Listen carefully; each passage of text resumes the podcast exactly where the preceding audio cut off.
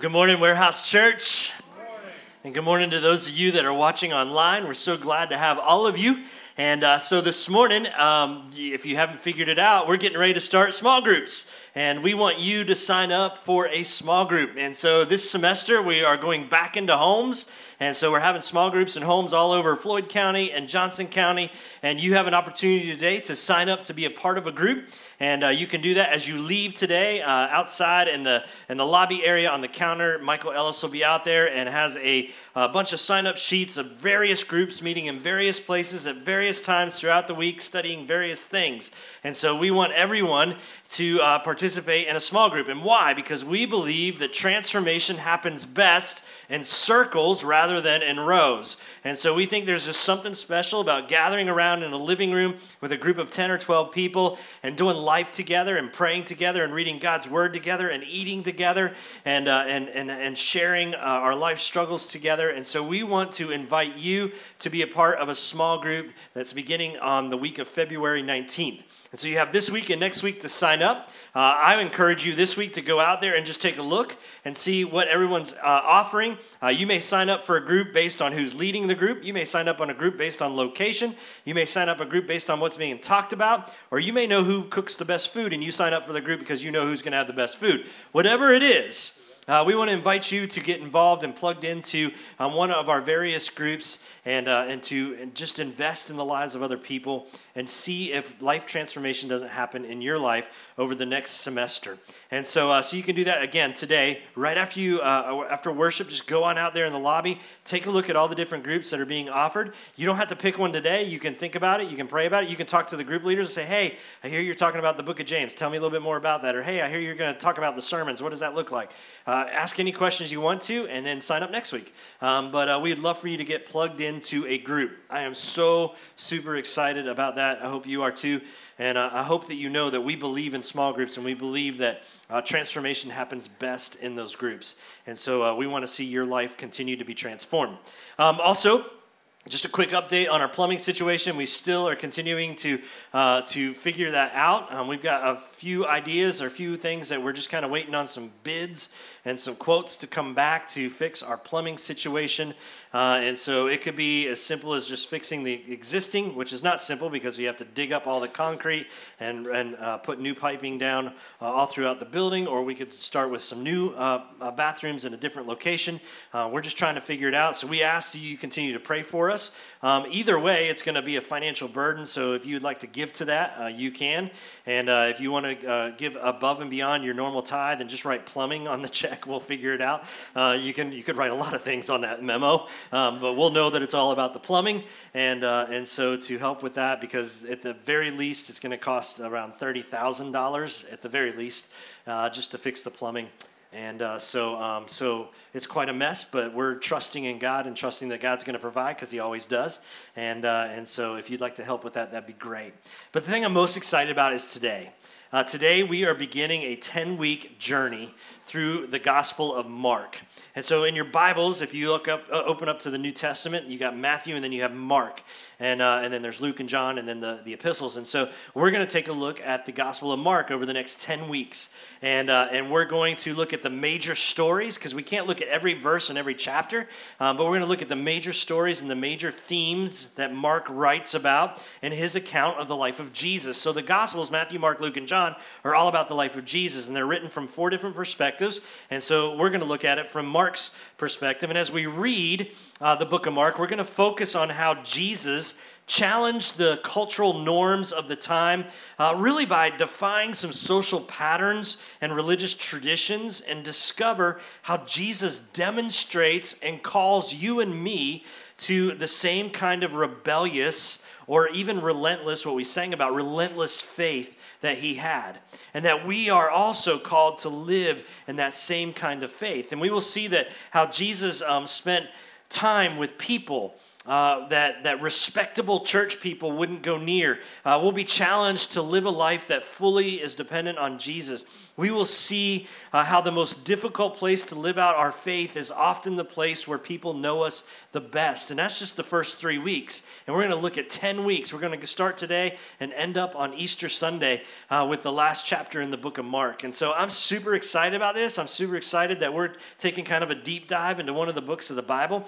And, and, um, and so it's going to be so good. And I hope that you will read along. And so uh, also uh, on outside as you leave today, right on the counter, on the corner of the counter out there, uh, you can uh, read. A, we have a reading guide for you. And so if you'd like to read every day, a little bit out of Mark, you're welcome to do that. And uh, so this week we're going to read the first two chapters of Mark together. And so there's a Monday, Tuesday, Wednesday, Thursday, Friday. Uh, you get Saturday and Sunday off, and there's some uh, reading and then some questions to think about and reflect. So if you'd like to pick one of these up, you can. Like I said, they're right outside on the counter as you leave today. And uh, and so. Um, it's like I said, just I'm super excited about it. And uh, and before we dive into today's passage, though, but if you have your Bible, we're going to look in Mark chapter two.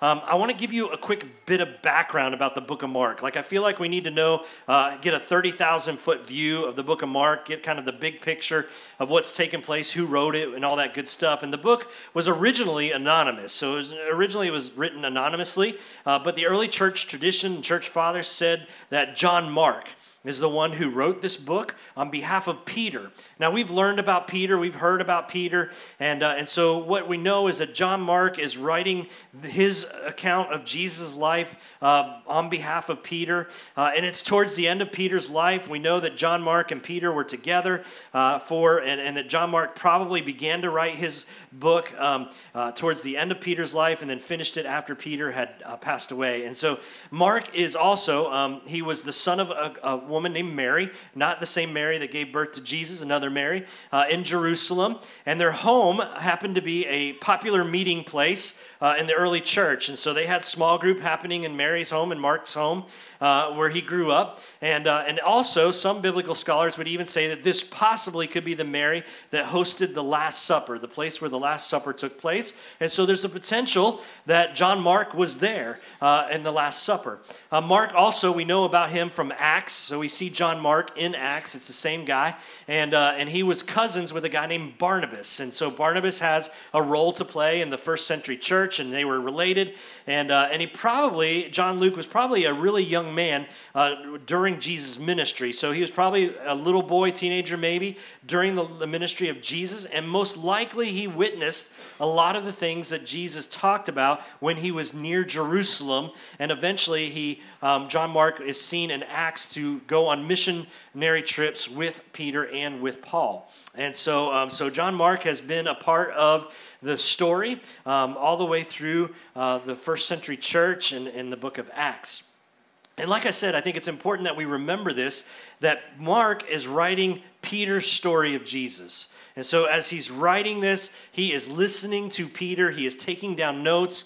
Uh, he is listening to Peter's opinion or thoughts about uh, uh, that was Holy Spirit inspired uh, about who Jesus was. And, and as we read this, we know that Peter um, always thought of Jesus to be a powerful man who was always on the move and who was also a suffering servant. And you see these two themes throughout the book of Mark. You see Jesus always going from one event to the next, right? And so as we read this, you're going to see that. And as you read on your own, uh, you're going to see that Jesus is always moving from one event to the next. He's always on the move. And you always see from Mark's uh, point of view that Jesus was known as the suffering servant. And you see that more in the second half of the book of Mark. And so that's just kind of like a big picture of the book of Mark and who wrote it and when it was written and, and, and a little bit about uh, the author. And today we're going to dive into Mark chapter 2. So if you have your Bibles, Mark chapter 2, we're going to look at verses 13 and 17 through 17 together. And uh, like I said, we're going to pick out major themes. We can't read every chapter and every verse, and so we're going to pick out some major themes. And I thought this was a good one to start with. And so let's just read it together and see what Mark has to say. And so he's talking about Jesus here, and he says, He, being Jesus, went out again beside the sea, and all the crowd was coming to him and he was teaching them. And as he passed by, he saw Levi, the son of Alphaeus, uh, sitting at the tax booth. And he said to him, Follow me. And he rose and he followed him. And as they reclined at the table in his house, many tax collectors and sinners were reclining with Jesus and his disciples, for there were many who followed him. And the scribes of the Pharisees, when they saw that he was eating, that Jesus was eating with sinners and tax collectors, they said to his disciples, Why does he eat with tax collectors and sinners? And when Jesus heard it, he said to them, Those who are well have no need of a physician, but those who are sick do. I came not to call the righteous, but sinners. Hey, let's, uh, let's pray and invite the Holy Spirit in on our conversation. Would you just pray with me? Father God, I thank you for your word. God, I thank you that your word is so full of good and amazing things about living the Christian life and about how you have come to rescue all of us. And Father, I pray today that you would remove the scales from our eyes. God, you'd unplug our ears and you would soften our hearts so that we could see, hear, and know exactly what it is that you have for us today. Thank you for your word. May it transform and change us. In your name we pray. Amen. So, before we dive into the passage, let me just ask you really a rhetorical question. Like, you don't have to answer it out loud. Uh, and it's kind of a risky question because, well, it has the potential to lead to pride or maybe even feel like you're being a little judgy. Um, but here's the question I want you to think about What in your mind would be the worst kind of sinner you could ever imagine? Like, just, just think about that for a minute. What in your mind would be the worst kind of sinner that you could ever imagine? Like what would that person be or look like? It could be it could be like a tyrant who is constantly oppressing people. That could be your uh, image of the worst sinner in the world or it could be a sexual deviant who victimizes innocent people. It could be a racist who has a uh, irrational um, uh, hatred for people who are not like them Maybe it could be a chronic liar who is constantly doing damage by deceiving others. Or maybe it could be a thief who is always taking away from others. Your, your, your picture of the worst uh, sinner could be uh, a religious hypocrite who uses religion to advance their own agenda. Or maybe it could be someone who has destroyed his or her family. Um, by being addicted to drugs or alcohol. Maybe, maybe, maybe you can't choose. Maybe there's like too many, or maybe, maybe you're like it's all the above. Like you name them and it's D, all the above. Um, but what in your mind, as you think about this, what in your mind would be the worst kind of sinner you could ever imagine? Now, let me ask you another question, a follow up question to that. And the question is this When I asked that question, did someone uh, you know come to your mind? As you heard that question, did, did a picture of someone come to your mind? Uh, did someone that you thought of this, as you thought of this notorious, horrible sinner? Like, did a picture of someone come to your mind? Or are you thinking of someone right now? Do you see their face? And you see, someone that brings up, maybe it's someone who brings us deep and painful emotions in you as you think about who is the, wor- the worst sinner, what does that look like? Someone who maybe when you see them in public, you duck and cover because you would be embarrassed to be caught in the same place with them. And I think that's what's so fascinating about this morning's passage as we think about the worst sinner in the world. Because many people living in the region uh, in Jesus' day, this region that we're looking at here in this in this second chapter of Mark, uh, would have felt that way about the main character in our story.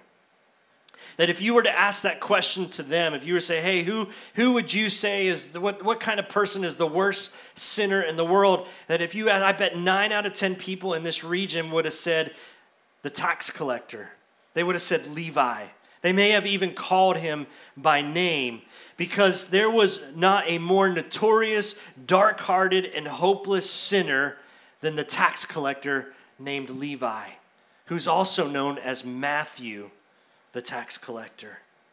You see, his name Levi, if you think about it, it suggests that he was Jewish. He had Jewish roots. His name uh, is a Jewish name. So Levi, the tax collector, uh, came from Jewish roots. And yet, as a tax collector, he was someone who made his living, made his living collecting taxes from his own people for the king of the time. He was considered a traitor to his own people and a violator of the covenant which God had made with them. The moment he chose to become a tax collector was the moment that his family all turned their back on him. But not just his family, his neighbors, the friends that he grew up with, the people that uh, were in his synagogue, everyone turned their back on Levi because now he was known as the worst kind of sinner. And not only that, but he made his living. That's what tax collectors did, is they made their living by overcharging taxes. Like the king would say, listen, if you're going to be my tax collector, you have to tax this amount of money. And they would set it, but then the king would say in the next breath, but you can charge whatever you want.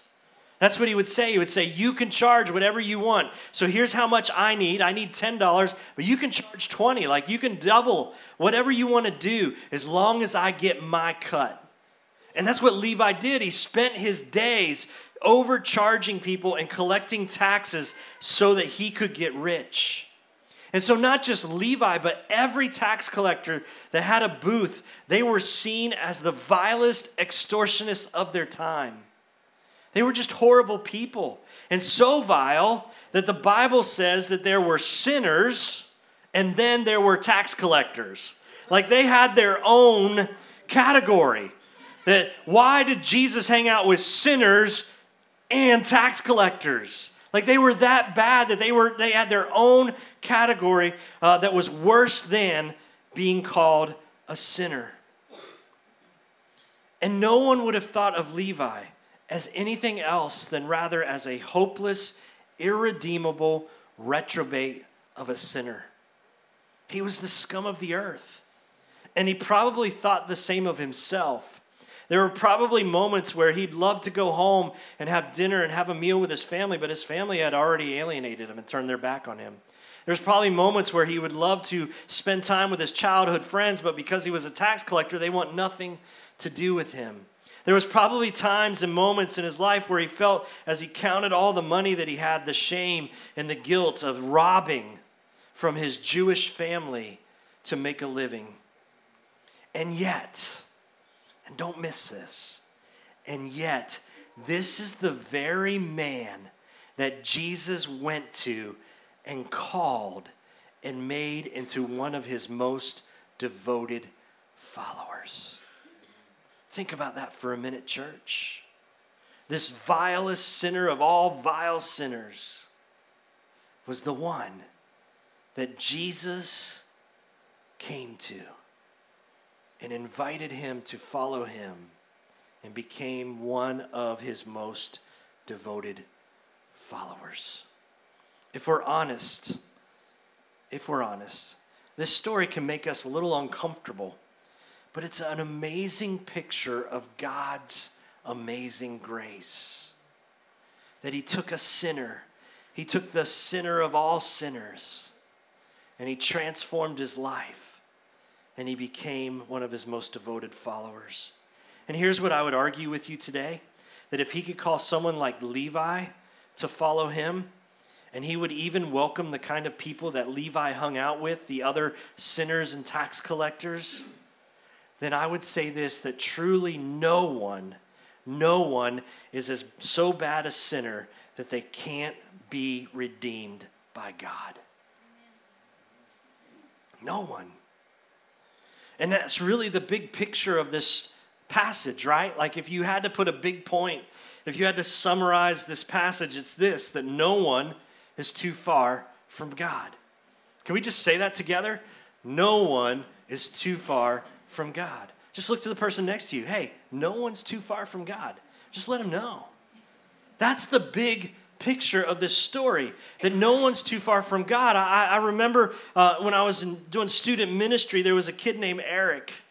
And I remember every year we would go on a beach retreat. And so we had what was called Youth Week. And so at the beginning of the week, we would do all kinds of fun things. We'd go to a theme park, we would do uh, bowling, we would do all kinds of fun things. And then on Thursday through Saturday, we always did a beach retreat.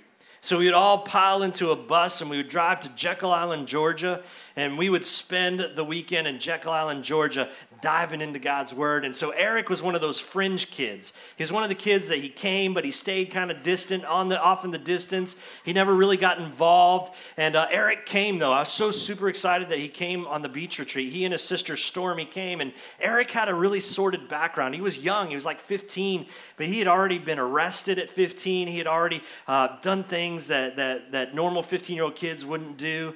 Uh, his his daughter, I mean his his sister Stormy was following in his path. His his home life was broken, single mom, and dad was gone, never, not even in the picture. And, and Eric just had a rough life. And, and he came with us. And I remember uh, on one of the nights, as the as the the speaker the guest speaker was talking and shared the gospel and said these very words said no one is too far from god and as soon as he said that, Eric, I remember I was sitting on one side of the room and, and I was watching, I was facing the, the kids, and Eric got up and darted out of the room. And so I got up and I went out after to find out what was going on. And I, I had to look for Eric. I couldn't find him. I'm looking in the hallways of the convention center. I'm looking around. Finally, I went into the bathroom and I found Eric huddled in a ball under the sink, under the countertop of the sink. I said, Dude, Eric, what's going on? He said, Ricc, you don't understand. God could never love me. He could never love me. I'm too far gone. Like I've done things. And he began to say the things that he did. He could, God could never love me. And I looked at Eric and I said, Eric, that's exactly where you're wrong. God loves you in spite of those things. God loves you no matter what you've done, no matter who you've become, no matter where you've been. God loves you. And Eric came on that beach retreat far from God, and he left that beach retreat one of God's kids. And that's the point of this that no one is too far from God. Now, now, if that were the only truth that comes from this story, we could say, man, that's great. Good job. Well done, Pastor. Let's go home. But I think there's something more. And I think there's something more for us. I feel like there's a bigger lesson for us churchy people. Like, I think there's something that us churchy people that have been going to church for a long time, that have been here and have, have been invested in church for a while, uh, super saints, if you will, comfy, comfy Christians, whatever you want to call them. I think there's something in this passage for us that maybe we don't want to hear or we don't see. And, and I think the, the bigger message for us or lesson for people like me, people who, who say, uh, who I'm sorry to say, who look down on someone like Levi and his friends. I think the passage teaches us that if Jesus made it his mission to reach out to notorious sinners and call them to himself, then we, who are his faithful followers, specifically me, must also reach out beyond our comfort zone to the same kind of sinners. Like, it's a beautiful story to say no one's too far from God. And that's great and that's beautiful. But for those of us who have been hanging around the church for a long time, I think the message for us is Jesus intentionally reached out to those who were the farthest from God and loved them. And so should we. You see, as Jesus followers, we have in us the most life transforming message in the world. We do. Do you know that? Like you're, you're carrying around with you the cure to death. You're carrying around with you the cure to death. It's the message of salvation through Jesus Christ. And it's like we're walking around this world as containers, right? Like we're walking around this world with, as jars of this amazing message. And the thing that opens the lid and, and makes the life transforming message flow out of us into others is relationships. That as I read the Gospels, as I read Matthew, Mark, Luke, and John, and specifically Mark, Jesus transformed lives through relationships. Why do you think small groups are so important to us? Because lives are transformed through relationships. And if we don't allow Jesus to lead us to those who desperately need to hear the message, and if we don't allow ourselves to enter into genuine relationships with them, just as Jesus did, then they won't hear the good news. And if they don't hear the good news, they'll never experience the transformation that we've experienced in our lives. So, at the heart of this message, for those of us who are comfy Christians, super saints, whatever you want to call yourself, the message for us is not just that no one's too far from God, but the message for us is that we must live our lives in such a way to share the good news with others so that they too can experience life transformation. So let me just share a few thoughts with you about this passage. The first one I want you to know is this is the context tells us so much. Like the big picture context of the story tells us so much. Mark begins by saying he went out, Jesus went out again uh, beside the sea, and all the crowd was coming to him, and he was teaching them, right? So the sea that he's talking about is the Sea of Galilee, and Jesus has done, uh, and Mark especially, Jesus does so much of his ministry near water. It's so incredible how every time that Jesus is doing ministry, a lot of the times it's near water. And here he's near the Sea of Galilee. He's on the beach, if you will. And, and, and, and here he's doing ministry. And in fact, uh, that it says that he went out again means that he keeps going to the same spot. Like he's got his favorite spot on the Sea of Galilee. He keeps going to the same spot and, and returning there, and he's, and he's preaching and he's teaching and he's building relationships with people. And this means that Levi had probably heard about Jesus. Like the town is talking about Jesus. They're talking about what he's talking about because Jesus is bringing a whole new message, like something they've never heard. They've never heard a Pharisee, they've never heard a rabbi, they've never heard one of the super saints talk about love like Jesus talked about love. And they're like, man, have you heard Jesus? I haven't heard about Jesus. You should come to the Sea of Galilee. Come to the beach. He's talking. We'll, we'll check it out together. So Levi has heard. And Mark goes on to say that the crowds came to him. Like he is drawing crowds every time he begins to preach or teach. And as news of Jesus was preaching would spread, people would gather by the, by the, the, the multitudes, by the, by the hundreds, and they would listen. And, and Levi was very well aware of this as he's sitting in his tax booth, right? Like people are going to the beach side. And he's like, hey, um, Bartholomew, you still owe me taxes from last week. Don't forget. Hey, uh, hey, Mary, you still owe me some taxes too. Hey, by the way, you didn't pay your taxes all month. And he's constantly reminding people of their taxes as they walk by. And he's hearing people talk about Jesus. And Mark goes on to say that Jesus was teaching them. And I love this because this is important because it tells us that Jesus didn't discriminate. Like only certain people were allowed in the temples to receive teaching from rabbis. But Jesus, like, anyone's welcome. Anyone can come. It doesn't matter who you are. And he welcomed anyone who would show up. And I love this because that's the kind of church that I want Warehouse Church to be. The kind of church where anyone's welcome. It doesn't matter who you are. It doesn't matter what you're wearing. It doesn't matter what you did right before you walked in the doors. You are welcome in this place. Because that's what Jesus did. He says, anyone's welcome. And, and that's the way Jesus worked. And he calls people from all walks of life even to follow him. And, and, and, and also, and all who wish to come are welcome to be loved by him. That's loving differently. And we want to be that kind of church that when you walk in the doors, you don't get the like look from your feet to your head and going, hmm, yeah, you're not going to fit here. No, that's not how we want to be. We want to be a kind of church that welcomes you in. No matter whether you got camouflage on, no matter whether you got polo on, no matter whether you got uh, fingernails painted, no matter whether you don't, we don't care. Black hair, no hair, tats, it doesn't matter. You're welcome in this place. So the context tells us so much about Jesus being welcoming and loving people, and that we want to be that way. The second thing I want you to know about this is Jesus calls the sinner. Listen to me. Jesus calls the sinner. Mark goes on in verse 14 and he says, And as Jesus passed by, he saw who? He saw Levi, the most vile of all sinners. He saw Levi, the son of Alphaeus, sitting at the tax booth.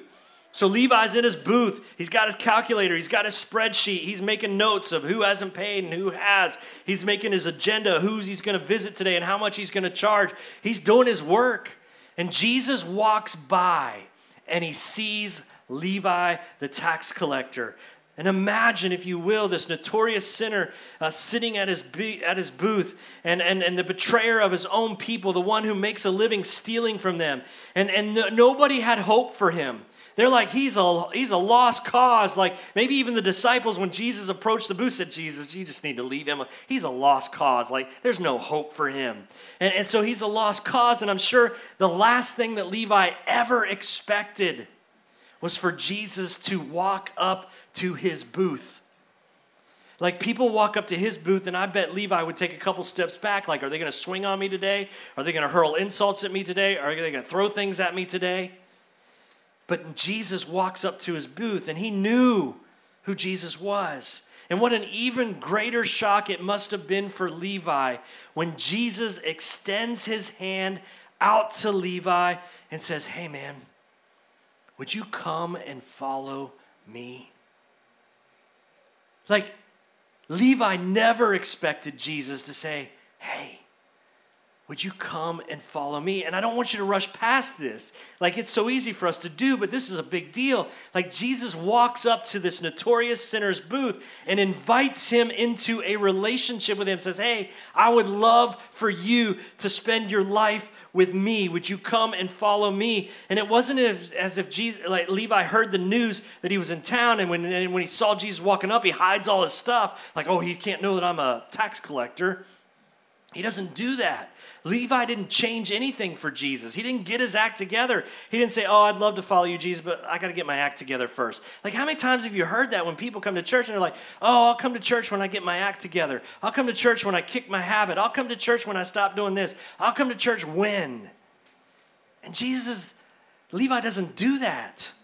He just opens up his life to Jesus when Jesus says, Hey, will you come and follow me?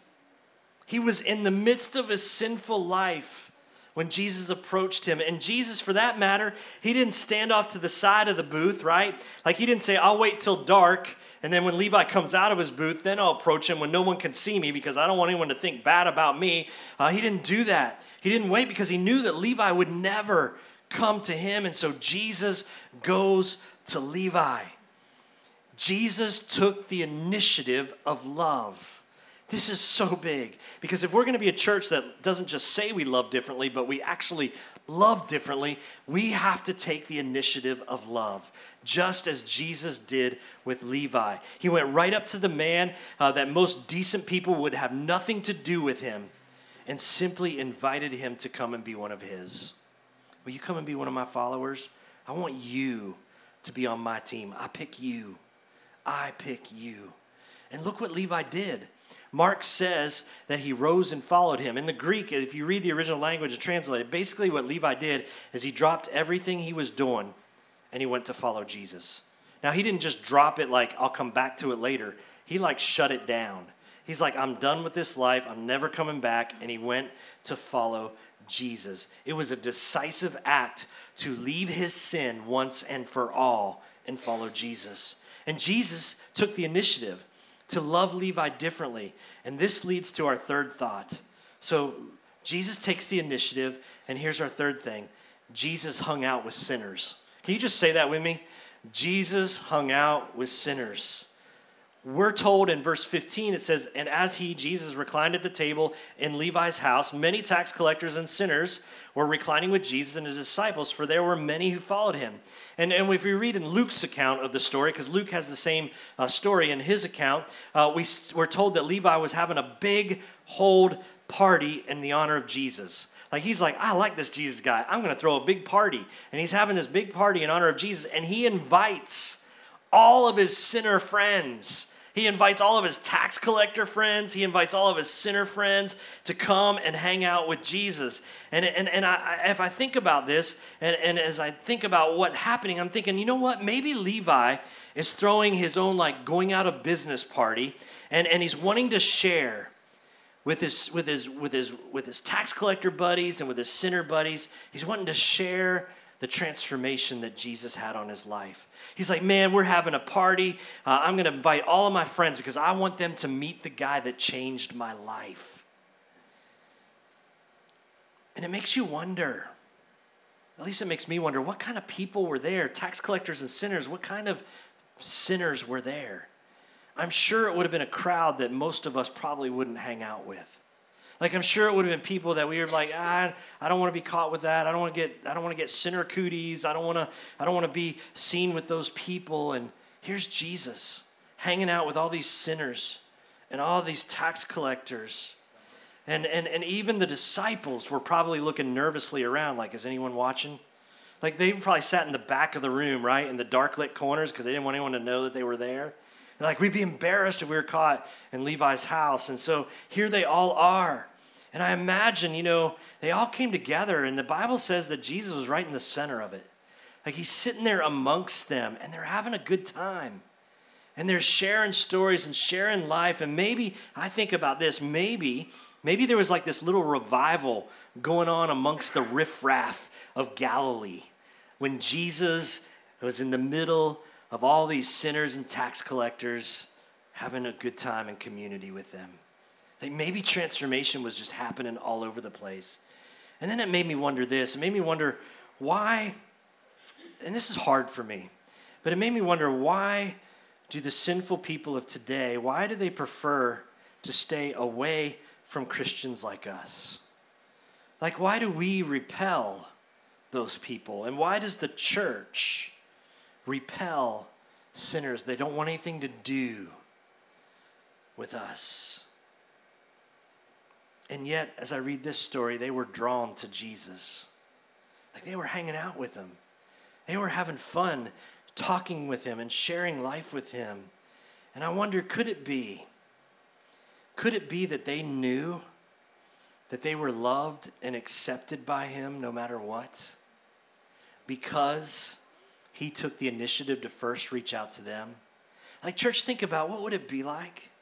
What would it be like if we took the posture of Jesus and we took the initiative to love those who are so unloved by the rest of our world? What would it be like if we invited them into relationship with us just as Jesus? Would they not be more drawn to us than repelled by us if they knew that we love them no matter what? See, here's what I want you to know about this this week. And I want you to write this down maybe. It's a little long, but you can do it. But here's what I want you to write down it's on the screen.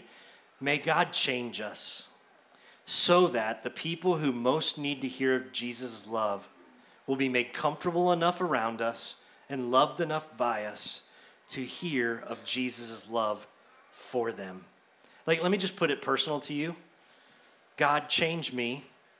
God, change me so that the people who most need to hear of your love will be made comfortable enough around me, that they'll be comfortable around me and loved by me enough to hear that Jesus loves them.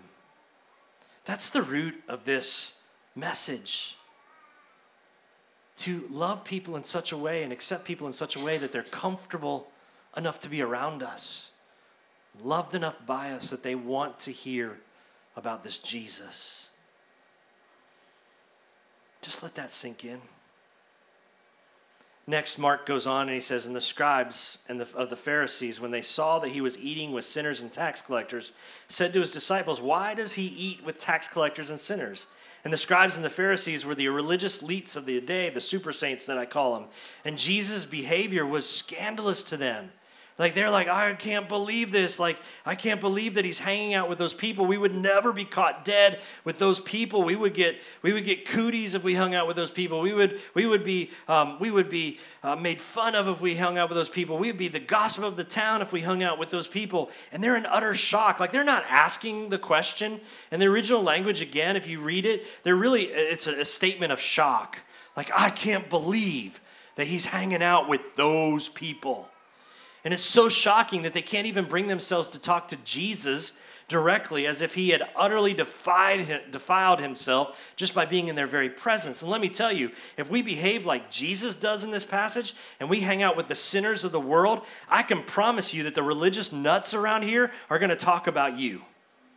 That if we begin to love intentionally and love differently and hang out with the people that no one else wants to hang out with, the religious nuts, the, the super saints in our community are going to talk about us.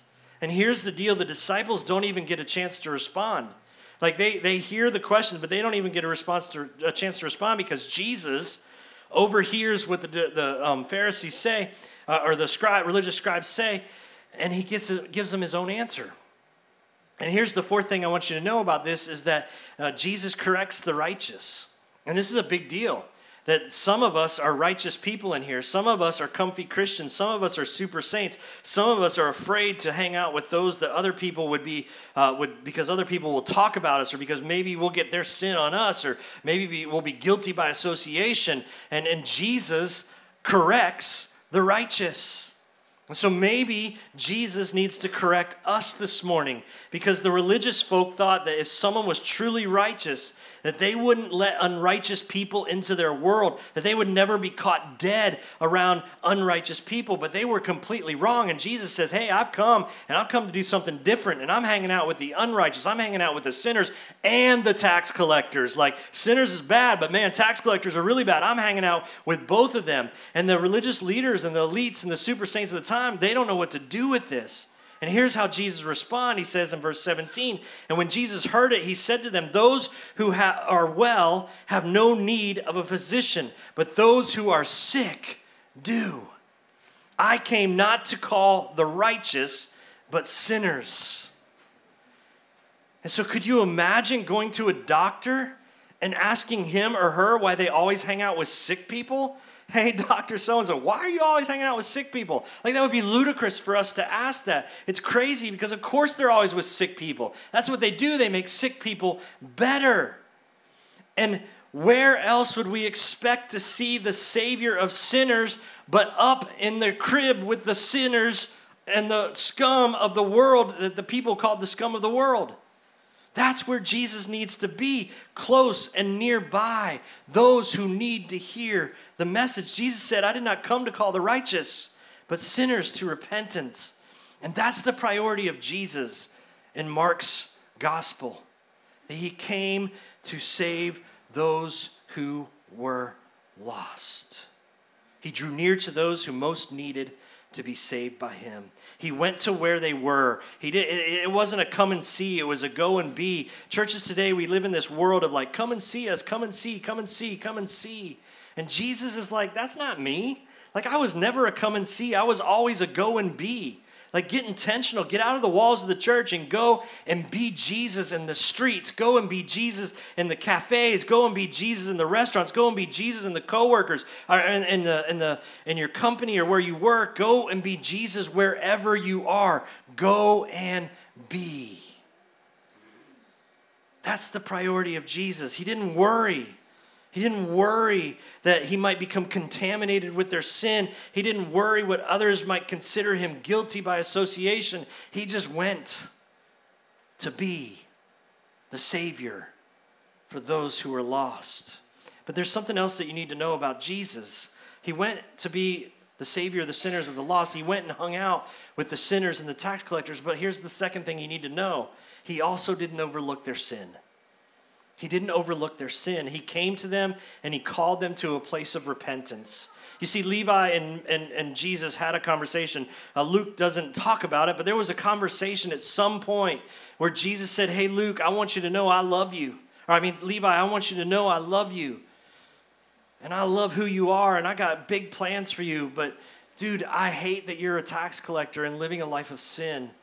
And if you'll just come and surrender your life to me, transformation will begin to happen in your life and you no longer have to live that life of sin. There was a conversation at some point where Jesus and Levi talked about their sin because Jesus never overlooks our sin. He came to them and he called them to repentance, but he did it by showing them genuine love. We got to do that, church. We got to be more genuine in our love for people. He didn't look at Levi as a project and say, Oh, that's my project for today. I'm going to rescue him. He saw him as a person. He saw him as a person living in sin and a person that he wanted to redeem. He said, I'm going to invest. I'm going to make the first move. I'm going to be intentional about showing him my love and touching his life in a personal way and inviting him to follow him. In other words, Jesus loved differently and as a result of his love, Levi followed him. Let me just ask you a question. Remember that person I asked you about when I said, Hey, what's the worst sin you can imagine? I said, Is there a person? Is there a face? Is there a name to that?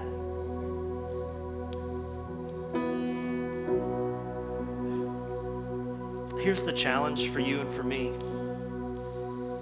Why don't we ask God? To help make us more like Jesus to that person. Whoever that person is, you, when you're thinking of the most horrible sinner, who's that person? What would it be like to ask Jesus, to, to ask God to make you more like Jesus so that you can be like Jesus to that person? Let's invite the Holy Spirit to empower us to begin the process of drawing close to the kind of person that we are ordinarily repulsed by or pushed away from because of their sin. People that we'd much rather avoid. What would it be like to say, Holy Spirit, would you empower me, equip me to be more intentional to reach out to the people that the churches in my community won't even say hi to? Because they need Jesus. They need Jesus just like you did. And I'm even go one step further and to say you were one of those people probably at one time. Some of you in this room were one of those people. You were one of the people that the churches in this community said, ah, they're too far gone. You're one of the people in that the churches in this community said, ah, I just can't do it. Look at the way, look at the shirts they wear, look at the dress, look at how they dress. Oh, I can't do it because look, look, they got, they got, they got too many addictions going on, or they got too many hangups. And yet, those are the very people that Jesus loved the most. He hung out with sinners and tax collectors, and they wanted to hang out with him. Oh, what would it look like the sinners and tax collectors of our day wanted to hang out with us as we worship Jesus together? You see, Mark portrays this amazing picture of Jesus always in the middle of the sinners the tax collectors of the day. He loved differently, and so should we. So should we. So should I. And so should you. Let's pray. Father God, I just I invite your Holy Spirit to come and to move in our hearts right now, Lord. God, because I'm pretty sure that most of us in here are guilty at one time or another of avoiding someone based upon their background or based upon their story or based upon what they're wearing or how they act or what they're doing. And yet, Lord, we're reminded of how you loved everyone, no matter what. No one was too far, and no one is too far from you. To be loved by you, to be redeemed by you, to be rescued by you. So, Lord, I pray that we would become a group of people that would truly love differently. Because, Lord, there's people out there that they have been burned by the church. They have been hurt by Christians. They have been snubbed by super saints. And Lord, they need, they need, desperately need to be loved by us and by you. Lord, if there's someone in this room today who has never said yes to you, never given their life to you. Father, maybe they're like, yep, I'm that guy, I'm that girl. Like I have done things and I have alienated, uh, people have alienated me because of my actions. I am alone, recognizing that I am a sinner, I'm one of those sinners. Lord, I want to be rescued today. I want to be loved. I want to be transformed. I want to be changed. If that's you today, all you have to do is ask for it. All you have to do is say, hey, God, I'm alone right now. Like nobody wants to be around me. I'm messed up. I've got my hangups. I've got my sin. I've got my junk. And Lord, I want to be rescued today. Like I want to be in a place where I belong. I want to be in a place where I'm loved. I want to be loved by you and loved by people. And so today, Lord, I surrender my life to you. I just give it to you and ask you to come and forgive me of my sins and ask you to come and redeem my life and make it purposeful. To come and to shower me with this love that we've been talking about. Give me a purpose and a hope for my life today. If that's you, just just invite God to come in. You can even say, God, I don't understand it all, but I understand this, and I want you to come and rescue me. I'm Levi. I get that guy. I want to be rescued. I'll follow you. Just lead the way. Just invite Jesus into your life. Father God, for those of us that are maybe some of those religious nuts that Maybe we feel like we're a little too righteous to hang out with some of those sinners in the world that were so much alike. Father, would you break our hearts? God, would you make us more like you today so that we could love the least of these and love those who are dying for someone to accept and love? Lord, use us. Going to stand up in a minute. We're going to sing Amazing Grace and uh, God's amazing grace. And as we do, I want you to know that this area is available to you to come and pray. Uh, come to the foot of, of the cross and pray with Jesus. Spend time with Him. Maybe you need to say, you know what, God, uh, thanks for correcting me. I was a little righteous. I was living a little righteous, and I needed I needed a little slap in the face today. Or maybe you need to come and say, God, forgive me. Maybe you need to come and pray for the people that you know in your life that are lost and, and are, are living a life of sin and you want to pray for them. Or maybe you just need to come and invite Jesus into your life. Whatever it is, you're welcome to come and spend time in prayer. Uh, nobody's going to look at you weird or different. You just come and pray. And I also want you to know if you want someone to pray with you, I'm right on the front row. I'd be happy and honored to pray with you. So let's stand together. Let's sing this familiar um, song uh, and uh, with all of our hearts.